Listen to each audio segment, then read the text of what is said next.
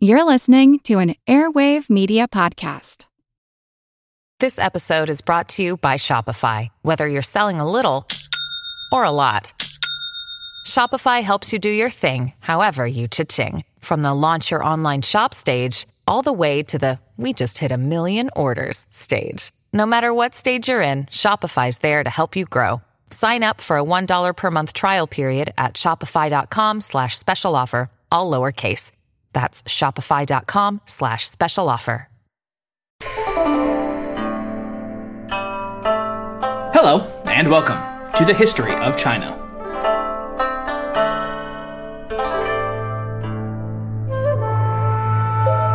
Episode 173 Swan Song. We last left the Southern Song perched upon the very precipice of destruction. Its defenses breached, its navy outmatched, its armies crumbling, its officials fleeing in the dead of night, and its capital of Hangzhou feeling directly for the very first time the tug of the Mongol cord around the collective necks. This time, then, we'll pull the lever and swing open the trap door waiting below. The execution is about to commence. The song will sing its last today. We pick up with the rains of spring giving way to the stifling heat and humidity of the southern summer along the southern banks of the Yangtze River. This changeover of the seasons, though uncomfortable in itself, did manage to buy, at least for one last time, the Song government a bit of breathing space. Though vastly reinforced by ethnic Han Chinese troops, the Mongol commanders could still scarcely tolerate the oppressive summer weather of the Southlands, and as such, tended to still withdraw from the most recently acquired cities and positions in favor of consolidating back in the at least slightly more tolerable temperatures of the north. This allowed, in the short term at least, a chance for the song to rebound and at least appear to regain something of their old footing. This was by no means some total reconquest of the territories seized by the Northerners. Even having pulled back for the height of the summer, the Mongols still retained firm control over the far south and westerlands, and the popular understanding was still very much in their favor. This is evidenced by the Song's ongoing strategy of attempting to lure defectors back to their side by means of first rewards and promotions, but when that fell flat, deciding once again to threaten punishment instead, though to equally little effect.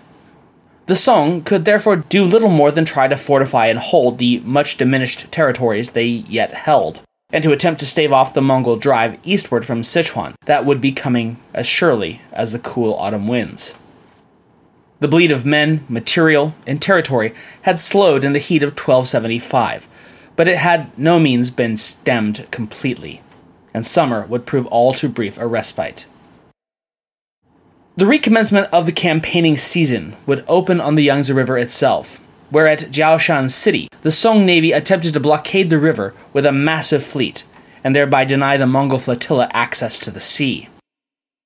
When the Chinese Navy arrived at their port, they lashed together their huge fleet of large ships with anchors and chains, and then placed the now immobilized fleet under heavy guard.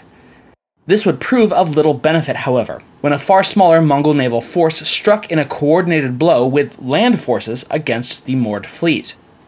Mongol incendiaries and fire arrows burned the greater part of the Song fleet before any response could be mounted, while the Chinese defenders on shore were quickly routed before the Mongol attack. Quote, the Mongols won an overwhelming victory and captured 700 seagoing ships, which they could now deploy on the open sea. The Song lost 16,000 men, and as many were taken captive. The major focus of this phase of Mongol operations was the city of Yangzhou, near the mouth of the Yangtze Delta, which provided access to the sea.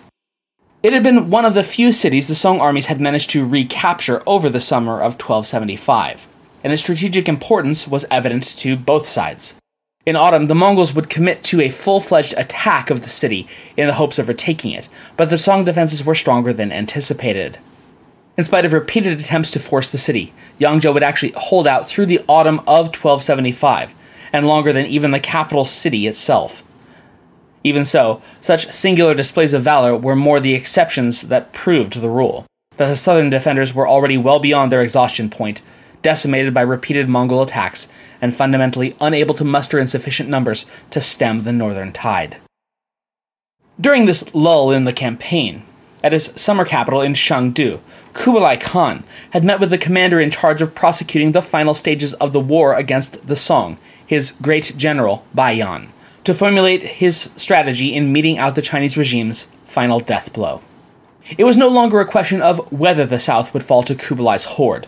The simple arithmetic of that question had long ago been solved. But rather, in what way the self proclaimed founder of the Yuan dynasty would at last definitively seize the mandate of heaven from the crumbling Zhao clan.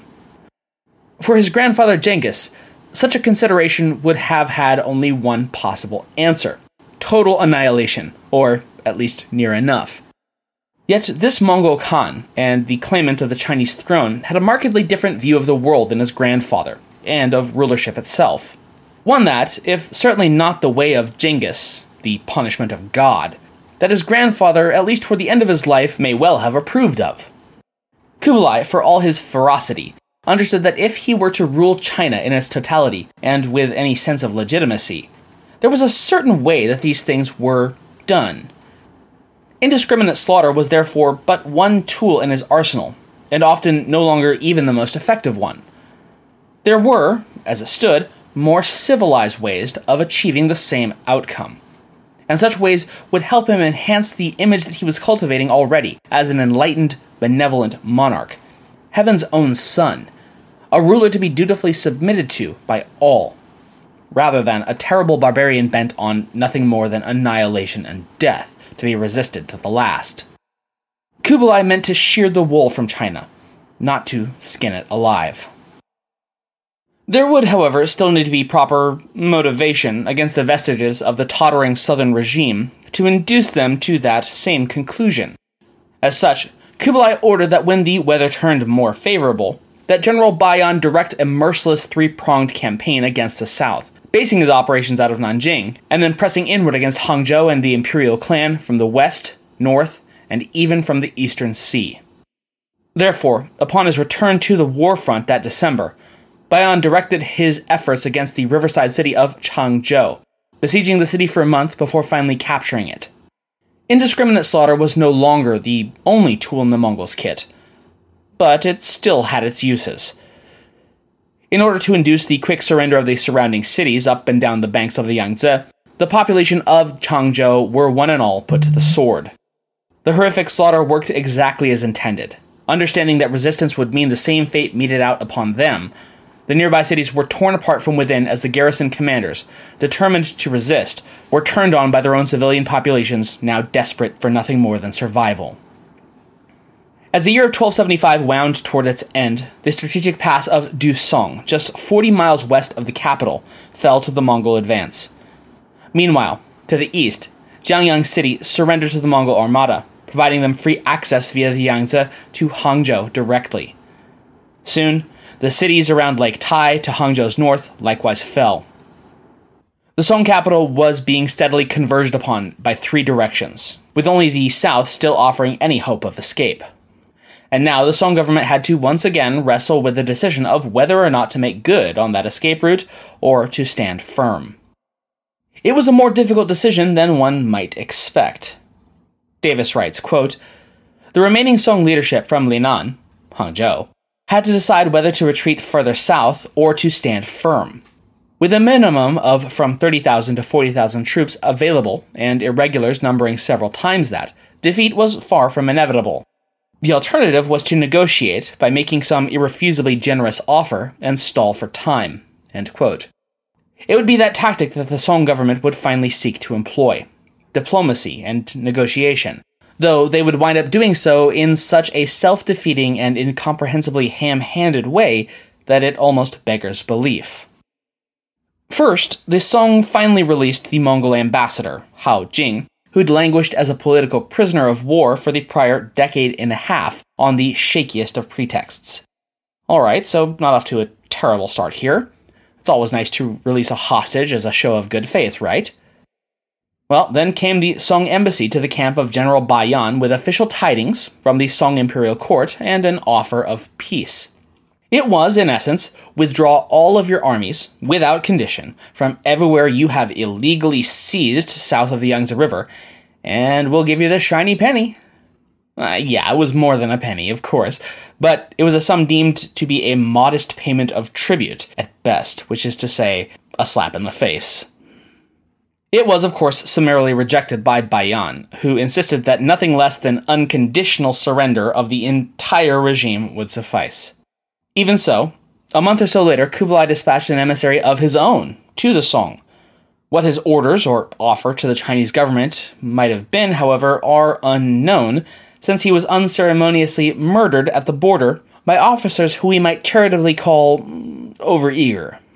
Apparently, realizing the magnitude of this particular misstep, the Song government took an uncharacteristic step of outright apologizing for the ambassador's death, and then promised that it would not happen again, and sent a new round of envoys to Bayan's military camp.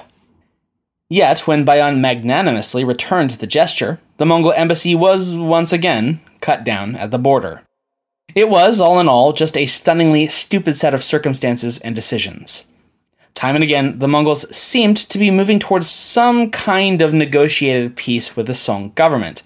And yet, time and again, the Chinese, often, and without any apparent sense of irony, concluded that their foes were operating in bad faith and then either arrested or killed them outright. Meanwhile, the long understood usage of diplomacy and negotiations from the Chinese end was as little more than a delaying tactic, without any real expectation that it even could lead to a real agreement between the two warring sides, much less that any kind of widespread acceptance of the idea of such a brokered peace, with likely massive financial and territorial penalties imposed, would have been at all acceptable to the southern regime. But yeah, sure, it's the Mongols negotiating in bad faith. Right. In fact, the top tier Song government was still so vehemently anti negotiation that it would be they who would delay the resumption of diplomatic talks until the end of the year. And by that point, the Mongol campaign against Hangzhou itself was truly underway. Once again, things went nowhere, as the Mongols demanded unconditional surrender, whereas the Song were still unwilling to offer anything more than the most perfunctory of concessions. The Song's situation deteriorated rapidly into the new year of 1276. Under General Bayan's command, the Mongol forces continued to press in against the Chinese capital from all three directions. Bayan himself set about conquering the northern outskirts of Hangzhou, including the nearby cities of Jiaxing, Anzhi, and Chang'an Garrison in the capital suburbs. At the same time, the Mongol admiral, Dong Wenping, made an amphibious landing on the northern coast of the capital and approached the city via the northeastern bay. The third prong of the Mongol trident was led by General Atzuhan, who closed in from the west along the Yangtze's southern banks. By the midpoint of the first lunar month, that is to say, mid February, the three forces had converged at Mount Gaoting in the capital suburbs to prepare their final assault. Within the city walls, news was pouring in, not just of the massing armies of barbarians outside of the gates themselves, but also of the further defeats that the Song armies were suffering all across the ravaged empire. From the heart of Hunan to northern Guangxi in the south, and all the way up and down the Yangtze River, cities that had held out for months were finally giving way before the onslaught, or surrendering outright to avoid further slaughter. Just like that, the Mongols had total control over the Yangtze River Valley. Such news, as we might well expect, triggered a fresh wave of defections and desertions from the leading civil servants within the capital. When the requests to resign their posts were rejected, such officials had the tendency to simply not appear in court one morning, and never reply to any messages commanding their appearance thereafter. They'd slipped off into the dark of night with whatever they could carry of value, hoping to find some refuge and to ride out the coming storm.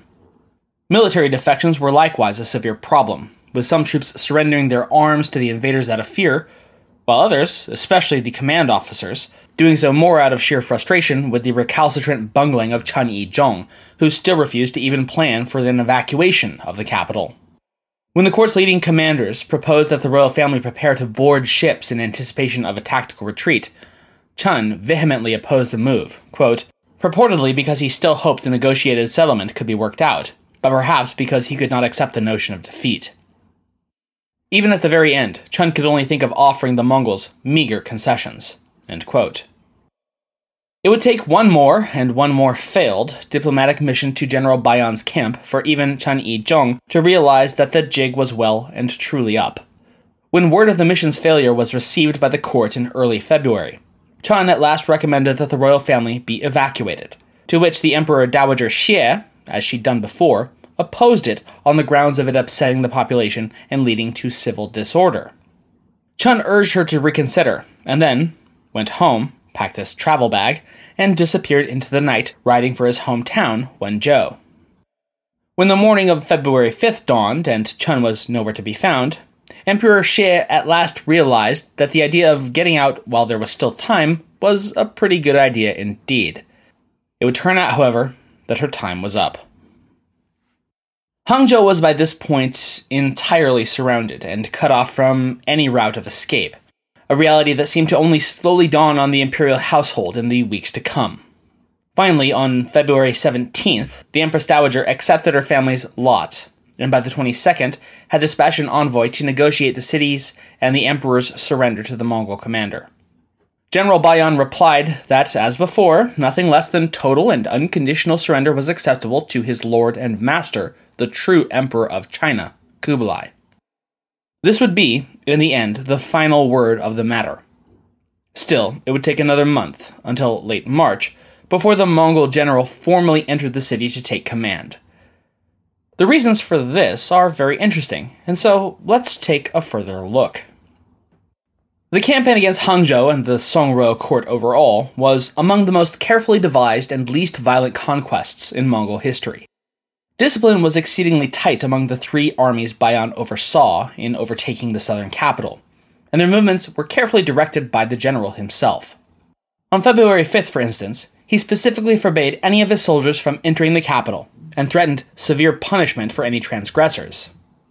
Only after he'd received the Song Emperor's formal surrender did he dispatch two of his trusted lieutenants, Menkhutai and Fan Wenhu, to the city proper to prepare for an orderly transition of power, purposely keeping back his two more powerful commanders of the other armies, lest they might decide to mete out a more classic style of Mongol justice in the city. The palace eunuchs were rounded up and then instructed to begin gathering up the valuables within the imperial palace, as well as all of the imperial paraphernalia, including the great jade seal of the realm. It was a process that would prove to take a further week and a half. But when it was finally done, as Davis writes of Bayan's triumphal entry into the city, quote, On the 28th of March, nearly two months after his arrival in the city's suburbs, Bayan paraded through the gates of Linan as conqueror of the once great Song city. Such restraint may not have been expected of a warrior famed for depopulation of entire cities, but the circumstances of the occupation of the Song capital made it expedient. That expedience was centered less from any real concern for loss of life, for instance, than from the prospect that, if general looting were allowed to occur, that the valuable treasures from the imperial palace might go missing. Given the highly significant symbolic meaning of such pieces to Bayan and his master to the north in Shangdu, that would have been an unacceptable outcome. As for the fate of the imperial family itself, that had been decided as well during the strategic meeting the year prior. In exchange for the total surrender to Kublai, the Zhao royal family would be afforded a rare gift from the Khan himself their family temples, as well as their lives, that they might continue to offer sacrifices to their ancestors in accordance with Chinese beliefs. It seems almost certain that these assurances were what compelled Dowager Empress Xie to finally accept Bayan's demand to surrender in February of 1276. She was, after all, well into her 60s, and a woman beside. And the Emperor, well, he was barely six years old. What did the two of them truly care for the trappings of quote unquote imperial power that they would never see and could never use? So long as Kublai would spare them, well, so be it. The tides of fate had spoken, and who were they to stand against them? The captured Zhao clan members would be, along with the other palace residents, transported to the far north. First to the still under construction new capital of Dadu, which is modern Beijing, and then on to Shangdu, the all capital.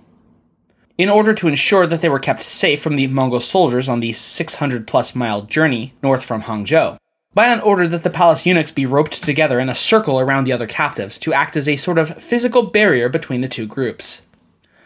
Now, this does sound odd, but then again, that had been quite literally their function in palace life as well to act as a literal barrier and intermediary between the palace women of the inner court and the waiting world outside. So, why not now again? Not everyone in the palace was quite so stoically accepting of this prospect of becoming the slaves of the great Khan Kublai, or of being triumphantly paraded through the Yuan dynasty's capital cities like so much war booty. Quote, Many palace women chose suicide en route. Other palace women committed suicide after they'd arrived in Peking out of fidelity to spouses long deceased. In fact, all across the capital and the surrounding regions of Song, suicide was a common, and commonly unreported, way out for those who assumed the worst had come and simply wished to avoid needless pain and humiliation. Entire families would poison themselves, while individuals routinely hanged or strangled themselves, with some even choosing to starve themselves to death. The actual toll of such suicides across the south in the months both preceding and following the Mongol capture and occupation of Hangzhou will never be truly known, but it was certainly considerable. Even so, most palace attendants accepted Mongol bondage, and Bayan was kind enough to spare members of the imperial family the humiliation of donning chains as they journeyed north. Now, you'll surely remember that such forced removal and relocation was far from strange or unique across Chinese history at the turn of one dynasty to another. Much to the contrary, it was almost exactly to form. The Mongol iteration of this ceremonial dethronement was, however, notable in a few respects. First of all, its size. Now, you might think that I mean it was much larger than normal, but the opposite is actually true. Whereas previous dynastic overthrows often saw tens or even hundreds of thousands of captives transported from one region of the empire to another, Bayan oversaw the removal of no more than 1,000 people from Hangzhou, some of whom, such as aspiring students of the Imperial Academy, seeing clearly which way the career winds were blowing, actually volunteered to make the trip. Moreover, eventually the vast majority of those brought north would be ultimately allowed to return south if they wanted, and in essence resume their normal lives. Though many, especially the prominent figures, were encouraged heavily to remain north, and I will point out that my source does say that they were encouraged, not compelled. As for the imperial family itself, Kublai had given his word that the Zhao clan would come to no harm, and he very much seems to have meant to keep it. The child emperor, Zhao Xian, upon arriving before the emperor of Yuan, was given a new lesser title, Yingguo Gong, or the Duke of Ying, and was thereafter married to an unidentified noble girl of the Borjigin clan, with whom he'd eventually sire one son. He would eventually then be shuffled off from Shangdu and allowed to quote unquote retire to Tibet with his wife to live a more or less monastic life of Buddhist contemplation. A similar fate awaited his mother, the Empress Dowager Tuan, though on account of her frail and failing health, she was allowed to delay her own journey to the Yuan capitals by a further five months, arriving at last in Shangdu later that June. She'd live until 1309, and once she died, was buried alongside her mother-in-law, the Grand Empress Dowager Xie, outside of Beijing to full imperial ceremony and honors. For the rest of his life, Kublai would honor his promise and ensure that the Zhao bloodline lived on, even if it was at the ends of the earth and under his own constant surveillance. The great Mongol Emperor of Yuan had not managed to capture every last scion of House Zhao, however. In particular, following the final disastrous peace mission to the camp of Bayan in February of 1276, the two other sons of the late Emperor Duzong, the princes Zhao Shi and Zhao Bing, were able to make good their escape from the besieged capital city and flee to the far south in the care of their respective mothers a handful of faithful court officials, servants, and close relatives, as well as a contingent of the palace guard. Though they were, like their soon to be captured half brother, the Emperor Gong, just young children, four and seven respectively, they were already seen as perhaps the final possible hope for the continuation of the Song dynasty in any form. Again from Davis, quote, The two children departed Linan around 8 of February, and in the nick of time, for within a matter of days the Mongol armies sealed off the city. Dowager Empress Xie may have authorized the boys' assignment to regional posts, but she clearly had not authorized their departure, for she dispatched messengers demanding the convoy's return. Her demands, if they ever even reached the fleeing caravan, would go unheeded, for there would be no return, and nothing to return to. By this point, the Mongol navy had already taken precautions so as to not repeat their costly mistake as they had made against the Jin dynasty. That is, of allowing the rulers freedom of the seas by which they might effect a southward escape. Virtually every sea route and waterway was under heavy patrol, making them thereby impassable. Every route, that is, except moving up the Qiantang River towards Wuzhou, which is modern Jinhua in Zhejiang province and then proceeding carefully overland south to safety. Quote, it was a hazardous escape, and Mongol pursuit forced the fugitives into the mountains for a week. But their evasive tactics succeeded, and they reached the coastal city of Wenzhou in southern Zhejiang province. There, the group rested, replenished their military and naval forces, and set sail for Fuzhou. There they would arrive by mid May 1276. I'm Jane Perlez longtime foreign correspondent and former Beijing bureau chief for the New York Times. I've been a foreign correspondent in lots of places Somalia, Indonesia, Pakistan, but nowhere as important to the world as China. I mean, China is not dropping anti democratic paratroopers into Montana. But of course, we did see things like the weather balloon slash spy balloon riveting the whole country for a week. This is Face Off an eight part series in which we'll take you behind the scenes to key moments in the tumultuous US China relationship. We'll speak with a diplomat, a spy, a tech reporter, a US admiral, even Yo Yo Ma. Plus, my pal and noted China historian Rana Mitter joins the conversation. We'll look at what's driving the two nations apart and explore whether anything can help bring them back together. Face Off launches April 9th. News, as it so often does, spread quickly that two of the Emperor Duzong's sons had survived and were free in the Southlands, rallying resistance to the Mongol occupation. Across the empire, loyalist uprisings sprang up in support of the Zhao clan, with one group, purportedly as large as 40,000 men, even ambushing the retinue taking the captured Emperor Gong and his grandmother north as it moved along the Grand Canal. Although, when the Dowager Empress refused to support their efforts, it quickly faded away after a brief scuffle. It's fairly easy to understand why Empress Chuan did not wish to risk supporting the Loyalists. She and her son were already in the Mongols' power, after all, and more or less resigned to their fates. Very little reason, therefore, to make Kublai Khan rethink his assurances toward them by betraying their own offer of surrender for little more than the shadow of a hope. In spite of this failure to free their captive child emperor, Song loyalist fighters continued to rally to the cause that China was not yet lost. They centered around the far southwestern provinces of Fujian and Guangnan, the southern part of modern Guangdong. As with the prevailing sense of despair and hopelessness that had washed over the Song earlier that year, so too did this new sense of hope and further resolve to fight on now spread across the south. For the Mongols, this was both a shock and a disappointment. It seems that they had been counting on being able to strike the head from their foe, and that the body would then simply collapse on its own. There had been no prepared plan for a major drive against the Deep South, and they seemed to have thought that there would be no rogue element of the Zhao clan for the Chinese to rally around. Yet for all that, here it was, nonetheless. On June 14, 1276, therefore, ensconced safely in the protective mountains of Fuzhou, the seven year old Zhao Shi was elevated and enthroned as the second to last emperor of Song. It was a moment of rallying, a moment of hope, a moment where it seemed that maybe, just maybe, there might be a new dawn. And then that moment passed. By that following autumn, the Mongol generals Atzuhan and Dong Wenping had renewed their relentless drive southward, in a combined land sea operation aimed at squeezing the fugitive Song court from both east and west.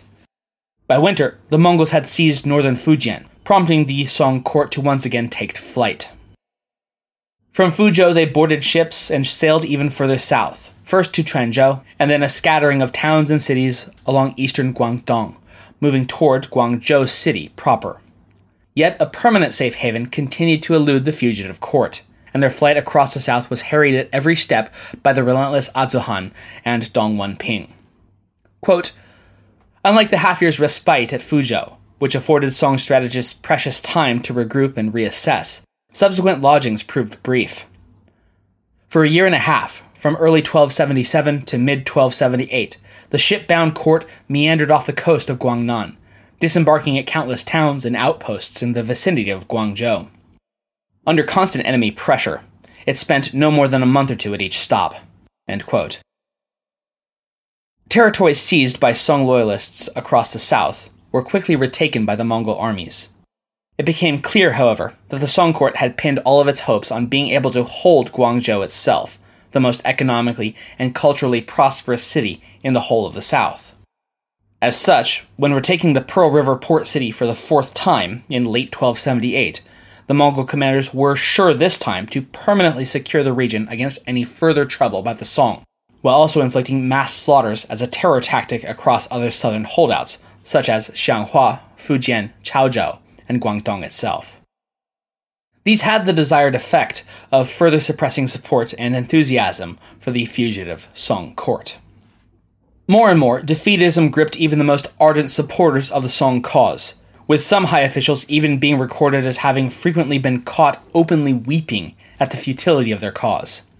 When forced out of Guangzhou for the final time due to an outbreak of an epidemic in late 1277, the court was forced to flee even further south to a small island near modern Macau called Qing'ao, its eighth stop in less than a year. The idea of fleeing all the way to Vietnam was briefly entertained by several in the court, though this was eventually given up as being impractical, while still other officials, once again, began deserting in the dead of night, disappearing out to sea, often never to be seen again. Here at Qing'ao Island, spirits were even further dampened when the child Emperor Zhao Shi's ship sank and the boy nearly drowned. Though spared from immediate death, Zhao Shi would never recover and would die mid May the following year, 1278, at not yet 10 years old, on Kangzhou Island. Ultimately, his body would be carried with the retinue to be interred at what would prove to be the Song Court's final bastion, the tiny island in the South Sea, then known as Yaishan. It would be his six year old half brother, Zhao Bing, who would succeed him, although, by this point, many within what was left of the court considered simply disbanding it altogether, rather than seeing this farce all the way through. After all, a third child king in as many years was hardly an auspicious sign for the future. Still, after heavy debate, the proponents of the succession won out. The boy would be enthroned. Yaishan was to be the Song dynasty's last stand. The remaining leadership appears to have assumed from early on that the aimless itinerancy needed to come to an end. The island, located just off the coast, round about 25 miles west of modern Macau, was part of Xinhui County and about 60 miles south from Guangzhou itself. Largely mountainous, Yaishan contained a stretch of relatively flat and moderately hilly land. It was protected to the east and west by large precipitous islands, from which its name, Yaishan, or Cliff Hills, derives. These tiny islets served as a surveillance post and obstructed passage for intruding vessels, while shallow waters inhibited any large scale amphibious approach from the north. Another strategic advantage was the island's proximity to the coast, which facilitated immediate communication between the court and its remnant armies on the mainland. Once established at Yaishan, the Song court quickly got to work, apparently rapidly constructing more than 30 buildings that at least were termed palaces, as well as some 3,000 other structures to house the purported 200,000 Song loyalists within them. Now, this is, as you might well expect, a very dubious figure, as it seems highly unlikely that even assuming successful recruiting efforts across the wide spans of Guangdong, Guangnan, and Guangxi, that they could have even scrounged together, much less maintained a force of hundreds of thousands at this point. Davis guesses that perhaps the real figure was something more like a quarter of that stated size, although it should be noted that even a force of 50,000 would represent a real threat to the Mongol hegemony over the south. Though the Song court was now re-established at the further southern reaches of the known world at Yaishan, this tiny islet did not yet represent the final bastion of loyalist resistance. Owing to Kublai's highly successful refocusing of his war effort onto the eastern front, that had left the far flung Sichuan in the west, which had long been the center of Mongol destruction and plunder, relatively untouched during the 1270s. It would therefore be the cities of Chengdu, Hezhou, and Chongqing that would be among the final redoubts of Song resistance on the mainland.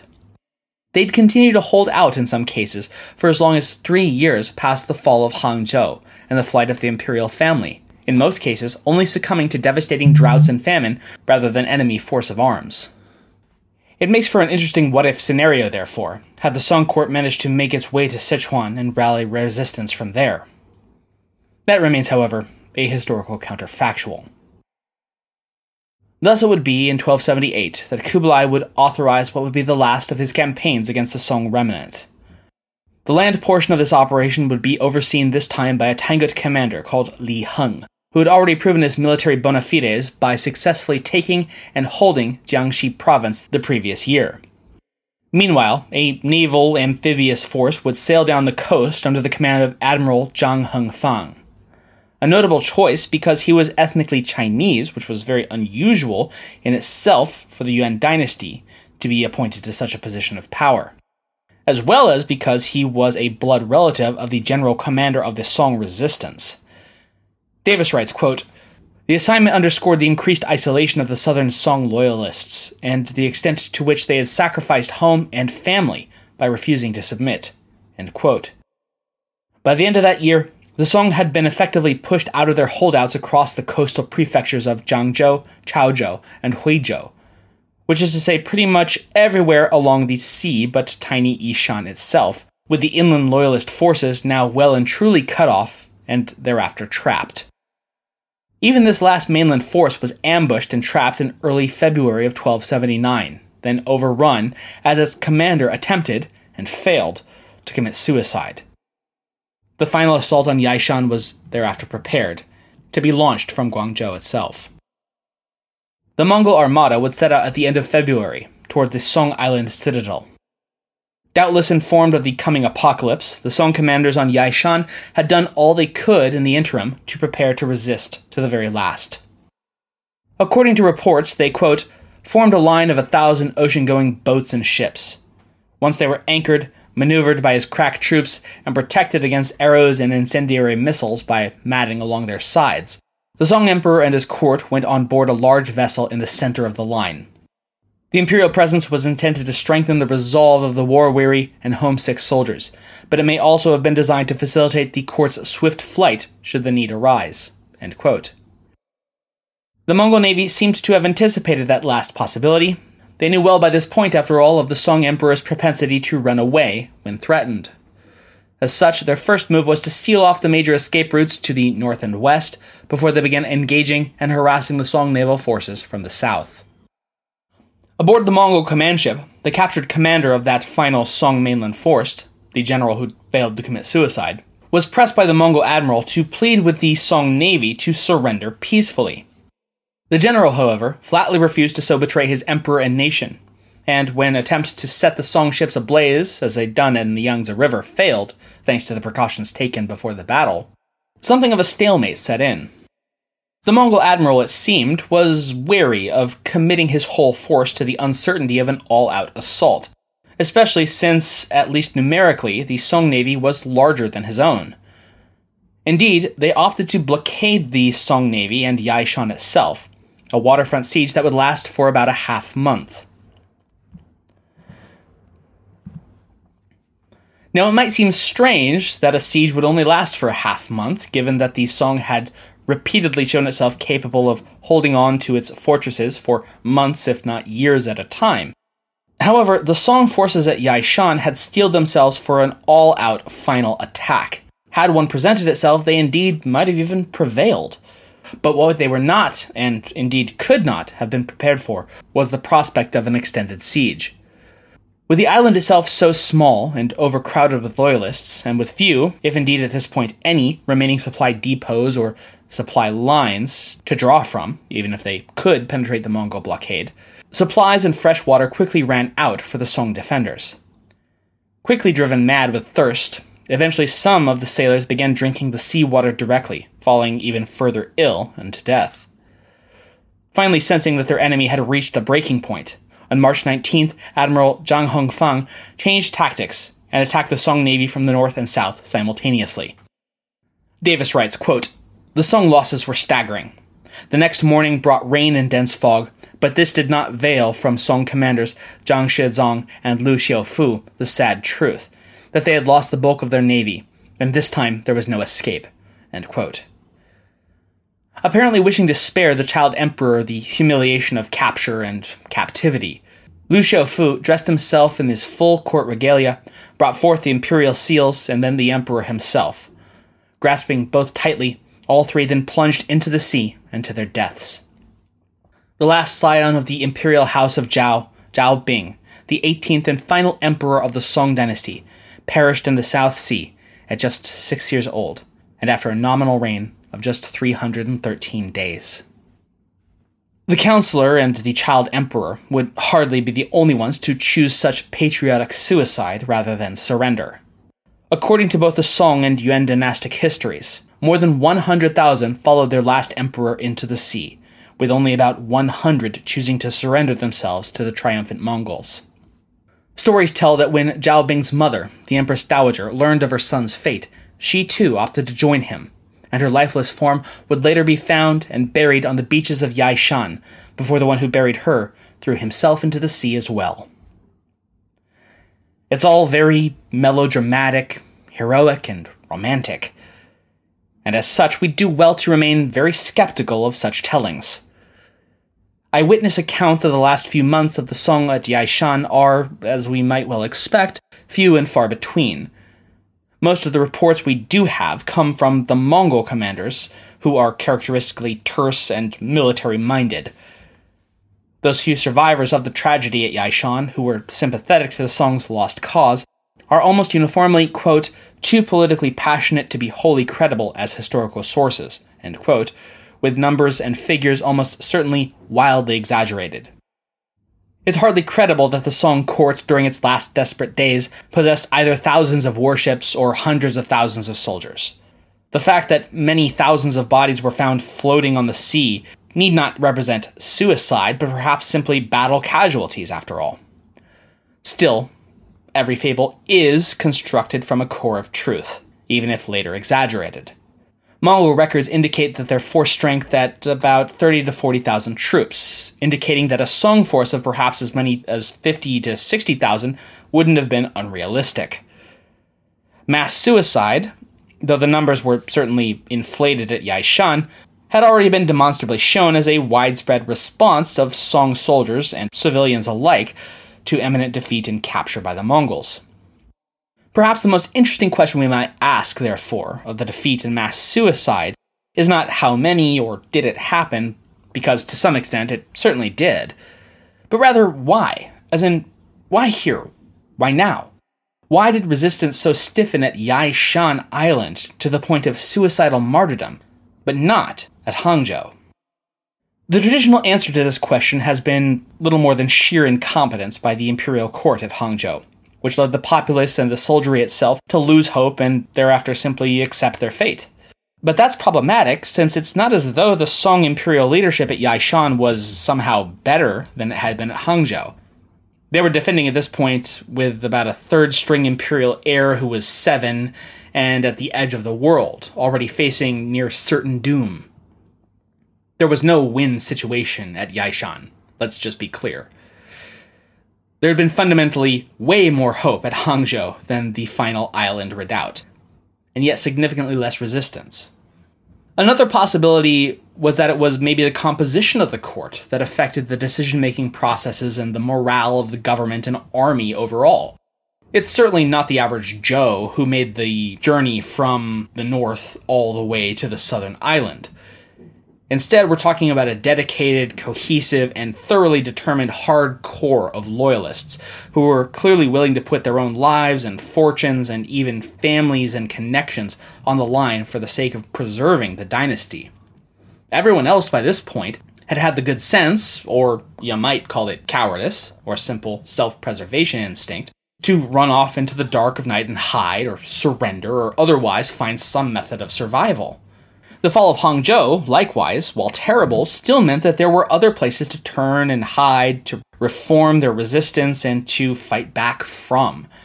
There just wasn't the sense of inevitable, immediate doom at Hangzhou as there was at Yaishan. At the island, the Song dynasty and everyone there knew that they had their backs against the wall. There was nowhere left to run. It was either victory or death, and almost certainly the latter of the two options. No one had any illusions about that going in. Davis himself offers an additional analysis. He writes, quote, I suspect that the spirit of loyalism did not suddenly materialize at Yaishan. It was always present, a product of the Song dynasty's unique cultural traditions and a testimony to the government's effectiveness in using education to mold culture. Whatever the motives of the men and women at Yaishan, the Song court, and especially in the final weeks when confronted with the grim prospect of Mongol domination, was able to generate a high degree of loyalist fervor. I find a large degree of truth in that assessment. The Song was pretty unique, after all, among Chinese dynasties, in that even when things were falling apart all around it, it was not forced to contend with massive outbreaks of domestic upheaval and rebellion from within. The citizens of Song were, to the bitter end it seems, unusually loyal to their dynastic government. It's unfortunate, then, that such a sense of common purpose and unity of spirit and arms could not be effectively made manifest by the bumbling court at Hangzhou some decades earlier, in say the 1250s or 1260s, when it might have well been enough to turn the northern tide, while the Mongols were busy with their own little civil war. Alas, it was not to be and by the 1270s, and certainly by 1278 79, all that could avail them was one final raging battle cry against the dying of the light. The final boy king of Song, Zhao Bing, had his small body fished out of the South Sea and was buried near modern Hong Kong, with a small temple erected. His imperial regalia and seals, however, were never recovered. Apart from the final three child emperors of southern Song, Virtually all others would have their resting places some 60 miles west of Hangzhou, a place then called Baoshan, or the Precious Mountain. Chosen for its majestic views and relative isolation, providing the appropriate level of sanctuary from the hustle and bustle of daily life, it had served as a fitting cemetery for the emperors of the south, even if it had always meant to be temporary. It was unfortunate then, and in light of Kublai's assurances to his defeated captives, rather unforgivable, that in 1279 the tombs of Baoshan were pried open and then looted, apparently under the direction of a Tangut Buddhist monk as quote unquote retribution for insults against Buddhist temples long past. Davis gives us a startling image of the ghoulish scene as it played out. Quote, Without Kublai's approval, the looters chased away custodial guards and unearthed first the massive tombs of Ningzong and his empress Yang followed before long by the crypts of other former emperors and empresses. In the process of plundering, the intruders crudely tore burial garments from the bodies only partly decomposed. The head of Li Zong, ripped from the body, was played with like a toy. The looters left the corpses strewn about as well, with no apparent concern for either etiquette or hygiene, while destroying a sizable portion, if not all, of the magnificent funeral statuary surrounding the graves. It was to be one final insult to the dynasty that had already lost everything. The former imperial palaces in Hangzhou were not spared either. Purportedly, the same Tangut monk responsible for the tomb desecration would afterwards tear down several of the Song imperial structures to make way for his White Tower Pagoda, while others were converted into Buddhist monasteries. This all in addition to the aforementioned looting and stripping of the royal family valuables by the Mongol conquerors. As a matter of state policy, and simply the typical spoils of war as we understand them, both the Mongol Yuan looting of the palace, as well as the looting and desecration by non sanctioned individuals of even the imperial tombs, is pretty typical and even, to a degree at least, understandable in the course of war and conquest. Nevertheless, it's likewise understandable that such malice and greed would reinforce and propagate Han Chinese loyalism and a lingering anti Mongol sentiment across the newly conquered Chinese Empire. It was with no small degree of self satisfied irony that the great commander of the conquest, General Bayan, noted a historical parallel in his own victory over the Song. Clearly himself a student of history, Bayan alluded to the initial formation of the Song, the coup at Chen Bridge, which saw Zhao Kuangyin draped in the yellow and turn his army against what would be the final emperor of later Zhou in the year 960 noting that the final Zhou emperor had been but a child, militarily conquered by a great general. Bayan observed that he too was a great general, who had overthrown a child emperor. The cycle, it seemed, was complete. The song had come to its finale. Coda. For the first time in more than a century and a half, the vast swath of territory across East Asia, typically known as China, was politically reunified.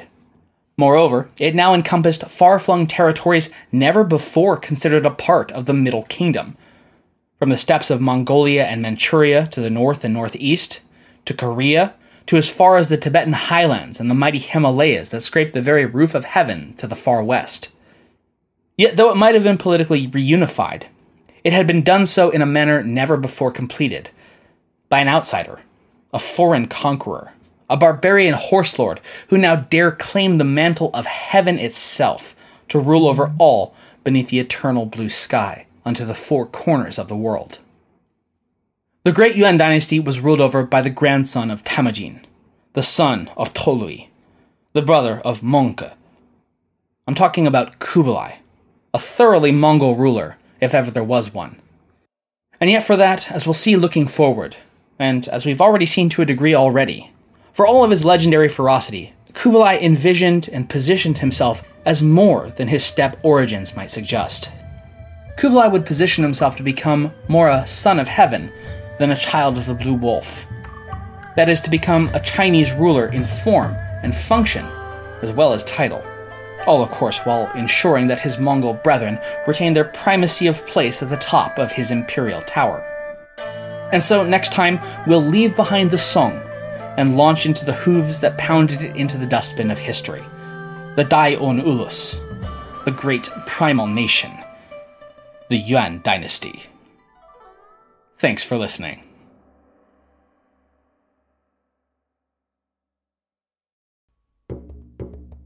Have you ever gazed in wonder at the Great Pyramid? Have you marveled at the golden face of Tutankhamun? Or admired the delicate features of Queen Nefertiti? If you have, you'll probably like the History of Egypt podcast. Every week, we explore tales of this ancient culture. The History of Egypt is available wherever you get your podcasting fix.